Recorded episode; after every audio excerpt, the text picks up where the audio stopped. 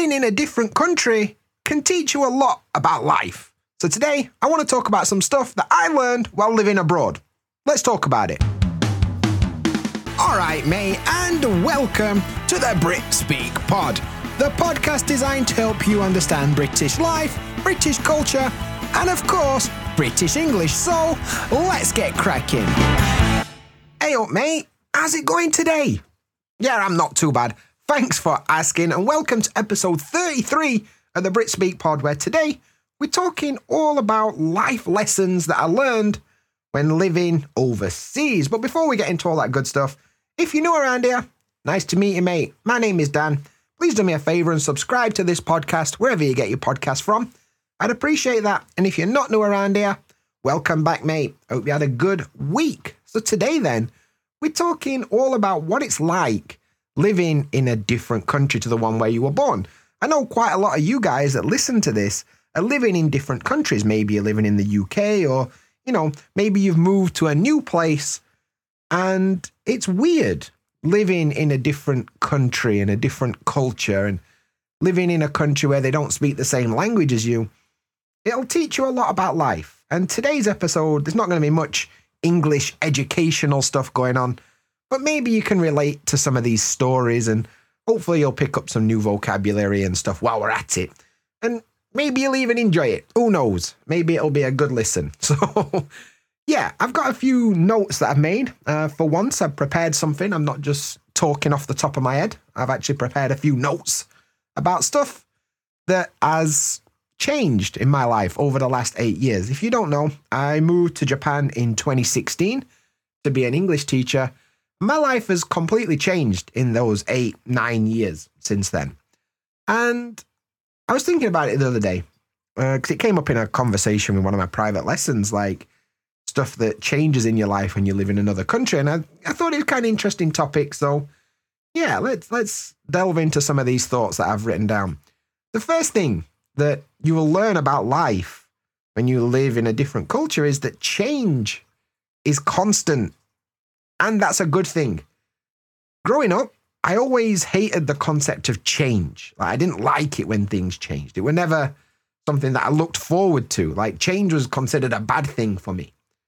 But my mind has been changed. And that's a weird turn of phrase, but yeah, I've changed my mind about that. And now I understand that change is important, it's a good thing. But when you live overseas, it's constant. Like it seems things change way quicker and way more frequently. So, one thing that I noticed is that living here in Japan, people come and go all the time. Growing up, I always had friends that were always there. You know, we went to the same schools, we lived in the same villages, and they were always there. And I thought that's how life were you know, you made friends when you were six years old and you're still friends with them when you're like 30. Like that's, that's how I thought life worked. But when you live in a different country, you realize that most stuff is really temporary. Like people come and people go, people enter your life and people leave your life. And it's okay that somebody's your friend just for a short period of time and then life moves on. And that's okay. That's a good thing. I've got loads of friends that I met here in Japan that have either left Japan or I've moved to a different place and we've kind of drifted apart. That's life, isn't it? Before I used to really try and hold on to relationships and try and keep in touch with everyone as much as I could because I didn't want things to change. I didn't want things to end. But learning that it's okay that people come and go. That's how life works. Is kind of something that lets me. I don't know how to explain it. It lets me enjoy that time a bit more because I know it's not forever and I know things will change. So it's kind of good. And speaking of change, another thing is like you'll move around more, probably.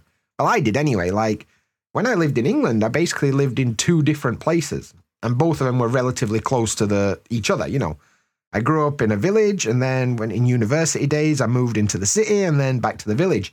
You know, and in 32 years, I think I moved house twice, and one of them was back to the original house. You know, like so I didn't really do much moving around. In Japan, I've already lived in three different cities, so you tend to move around a bit more because everything's a bit more temporary. Jobs seem a bit more temporary, and you know, you've got more opportunity to to move around. You're less anchored, I guess. Especially if you move on your own, there's not much keeping you in that place. So yeah, I mean the ability to move around is quite useful. It's quite good, but it's also as a person that doesn't particularly like change, it's been quite challenging for me. But yeah, no, understanding that change is not a bad thing is one thing that I've learned about living overseas. The other thing that kind of changed after I arrived is that when you first try and move to another country, in your head, it's going to be like a long holiday. You know, when you go on holiday for two weeks and you spend all your time eating in nice restaurants and visiting cool places and living without a care in the world. Yeah, I kind of thought it might be a bit like that. It's not like that at all. That's not how it works. You know, you're not going to travel as much as you think you're going to. When I came to Japan, I, in my head, I was going to go and like travel every other weekend. I was going to go to a new city or, you know, I'm going to pop over to Korea or I'm going to go to Thailand or, you know, like, and I've done none of them things, to be honest. like, I've been here eight years. I've not been to any other Asian countries other than Japan. And even in Japan, I've not been that many places. I've been to like the major cities, but I've not really done as much traveling as I thought I were going to. And it's because you kind of get settled and it's not a holiday. You're not trying to fit everything in. But also, you know, life gets in the way of these things. There's a reason you pick two weeks every week to go on holiday. And it's not a constant thing. It's because life, you know, you've got things to do. You've got bills to pay. Can't just be swanning off whenever you fancy it. So, yeah, I definitely thought I was going to travel more, but I didn't do that. And the other thing is that you get used to things uh, pretty quickly. Like when I first came here, everything's new, everything's exciting, everything's an adventure.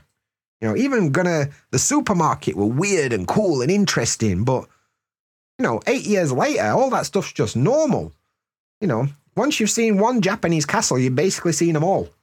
And you kind of lose that motivation to go and see everything because you've kind of already seen some of it.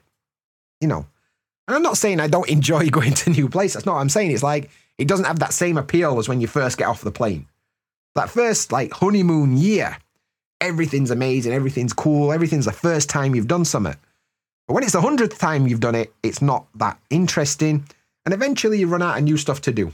So this is another thing that I didn't really think about because I just assumed every day I'd be on holiday. I'd do a bit of English teaching and rest at time I'd be living some jet setting lifestyle, but don't work like that. So that's something else that I learned. The next thing I learned is you have to learn to enjoy your own company.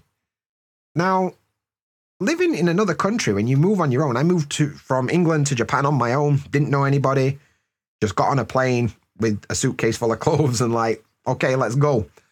But it can be pretty lonely at first. I mean, just in general, living in another country can be pretty lonely because you're an outsider. People who live there have already got their friendship groups and, you know, they've already got an established group of friends that they hang out with. They're usually not trying to add people to that group all the time. So it can be kind of hard to make friends and it can be kind of hard to find people with similar, you know, wants, needs, and desires as you. Like maybe you're the kind of person that really enjoys, I don't know, going to watch football. Maybe there's not that many people around you that enjoy watching football where you are. So you have to get used to doing stuff on your own and being okay with being on your own. You know, maybe you want to go visit that beach. Everyone else around you can't be asked. They don't really fancy it. So what are you going to do? Not go? Or you're going to go on your own and enjoy it. So you have to get used to doing stuff on your own, which is really hard at first. For me, it was proper difficult because in England, I was always doing stuff with my mates. I never did anything on my own. Then I come to Japan and suddenly, like, it's a Tuesday afternoon, everyone else is working. What am I going to do? Just sit in my house? No, I'm going to go out and do something weird because either that or I'm going to do nothing. So, yeah, it can be a bit hard because sometimes you find that you're the only one that wants to do that thing. So you're going to have to do it on your own and you're going to have to be all right with that. And yeah, that took some getting used to, to be honest. But you can learn to enjoy your own company, it'll be a lot easier for you. So It's good. Another thing that I found weird is that you end up missing stuff that you never would imagine that you would miss. And this can be like, you know, food. British food is basically terrible. I miss it. You know, I miss having spaghetti on toast. I miss being able to buy vinegar in the shop. I miss prawn cocktail crisps, you know, like all this weird stuff that you take for granted in your own country. But now I can't get it. I proper miss it. And you wouldn't expect it. You wouldn't expect it, but I do, uh, even though British food is terrible. Uh, you you end up missing like sights and sounds and smells that are normal for you when you grow up because they don't exist anymore. Like the first time I went back to England after I left, I think it was probably like 2018, 2017, something like that. I was surprised how green it was. I lived there my entire life. But then suddenly, when you'd been away for a while and you went back, you're like, wow, this is, there's a lot of green. And the green is really green. Such a weird thing to say. I know. I know it's weird. But that's how I felt. I remember thinking, like, oh, I don't remember it being this green. I don't remember this many trees. Yeah, it was kind of weird that I missed that and I didn't realize I was going to miss that. So that was weird. And cultural things, just little cultural things that you take for granted. For example, here in Japan, if you're in a bar or a pub or a restaurant and the somebody drops their drink, nothing happens. Nobody cheers, nobody shouts, way, like they do in England. If you're in England and you're coming back from bar and you drop your pint, the whole pub's going to be like, way, good job, mate. But that don't happen in Japan. so when somebody drops their drink and I'm like, Yay, and I'm only one, I look like a dickhead. But there you go. Some weird cultural things that you never imagine that you're going to miss, but eventually you will. And that's all right. And the last thing I've written down that is weird is friendships are a bit weird, aren't they? A bit, and they can be hard when you move away. Like at first, everybody's trying their best to kind of keep the the conversation going, if you like. You're sending messages, you're sending videos. Like half of your half of your heart is still in the old place that you lived, and you know the other half is trying to make friends in a new life where you are. So you're kind of double dipping. You've got one foot in your own in your old life and one foot in your new life for a while. And that can be tricky for time difference reasons. And it's pretty tricky to kind of maintain two different lives in a way, like trying to keep in touch with everybody from your old life, but also trying to build your new life because those two things drift further and further apart the longer it goes on. And it's not like personal, nobody's doing it on purpose, but when you're living in a new country around new people and you've got less and less to talk about with people that you used to work with every day, you know? When you work together and you're living your life alongside each other, you've got loads of things to talk about. But when you're not that far, I mean, when you're not that close and you're much further away, it's it's much harder to find things to talk about, you know? So that that's tricky. And you'll find that friendships just naturally drift apart with distance. It's just how it is. Now, your proper mates, you know, your ride or die mates, they'll always be there. Whenever I go back to England and I see my proper mates, you know, like my brother or, you know, Phil, Liam, you guys don't know these people, but Phil, Liam, Sid, Obo, if I see any of these people, it's like I never left. It's literally like we pick up like I never left. And they're proper mates. But you know, the other mates that are like not as close they get further and further away. And it's not a bad thing, it's not anybody's fault, it's just how life is. And I never expected that until I, I actually dealt with it. And now it is what it is, you know. And I think it changed my attitude towards friendship. In England, friendship for me were like a family. Like you did everything with those people. Like, like you, it's like the family that you pick. But actually, it's not like that it is for some people, like your proper close friends, but everyone else, it's just kind of people that you know at that time and it's kind of convenient and you you build some kind of common bond because it benefits you both. But when it doesn't benefit you both anymore, people tend to go their own ways and you know what? That's all right. That that's fine.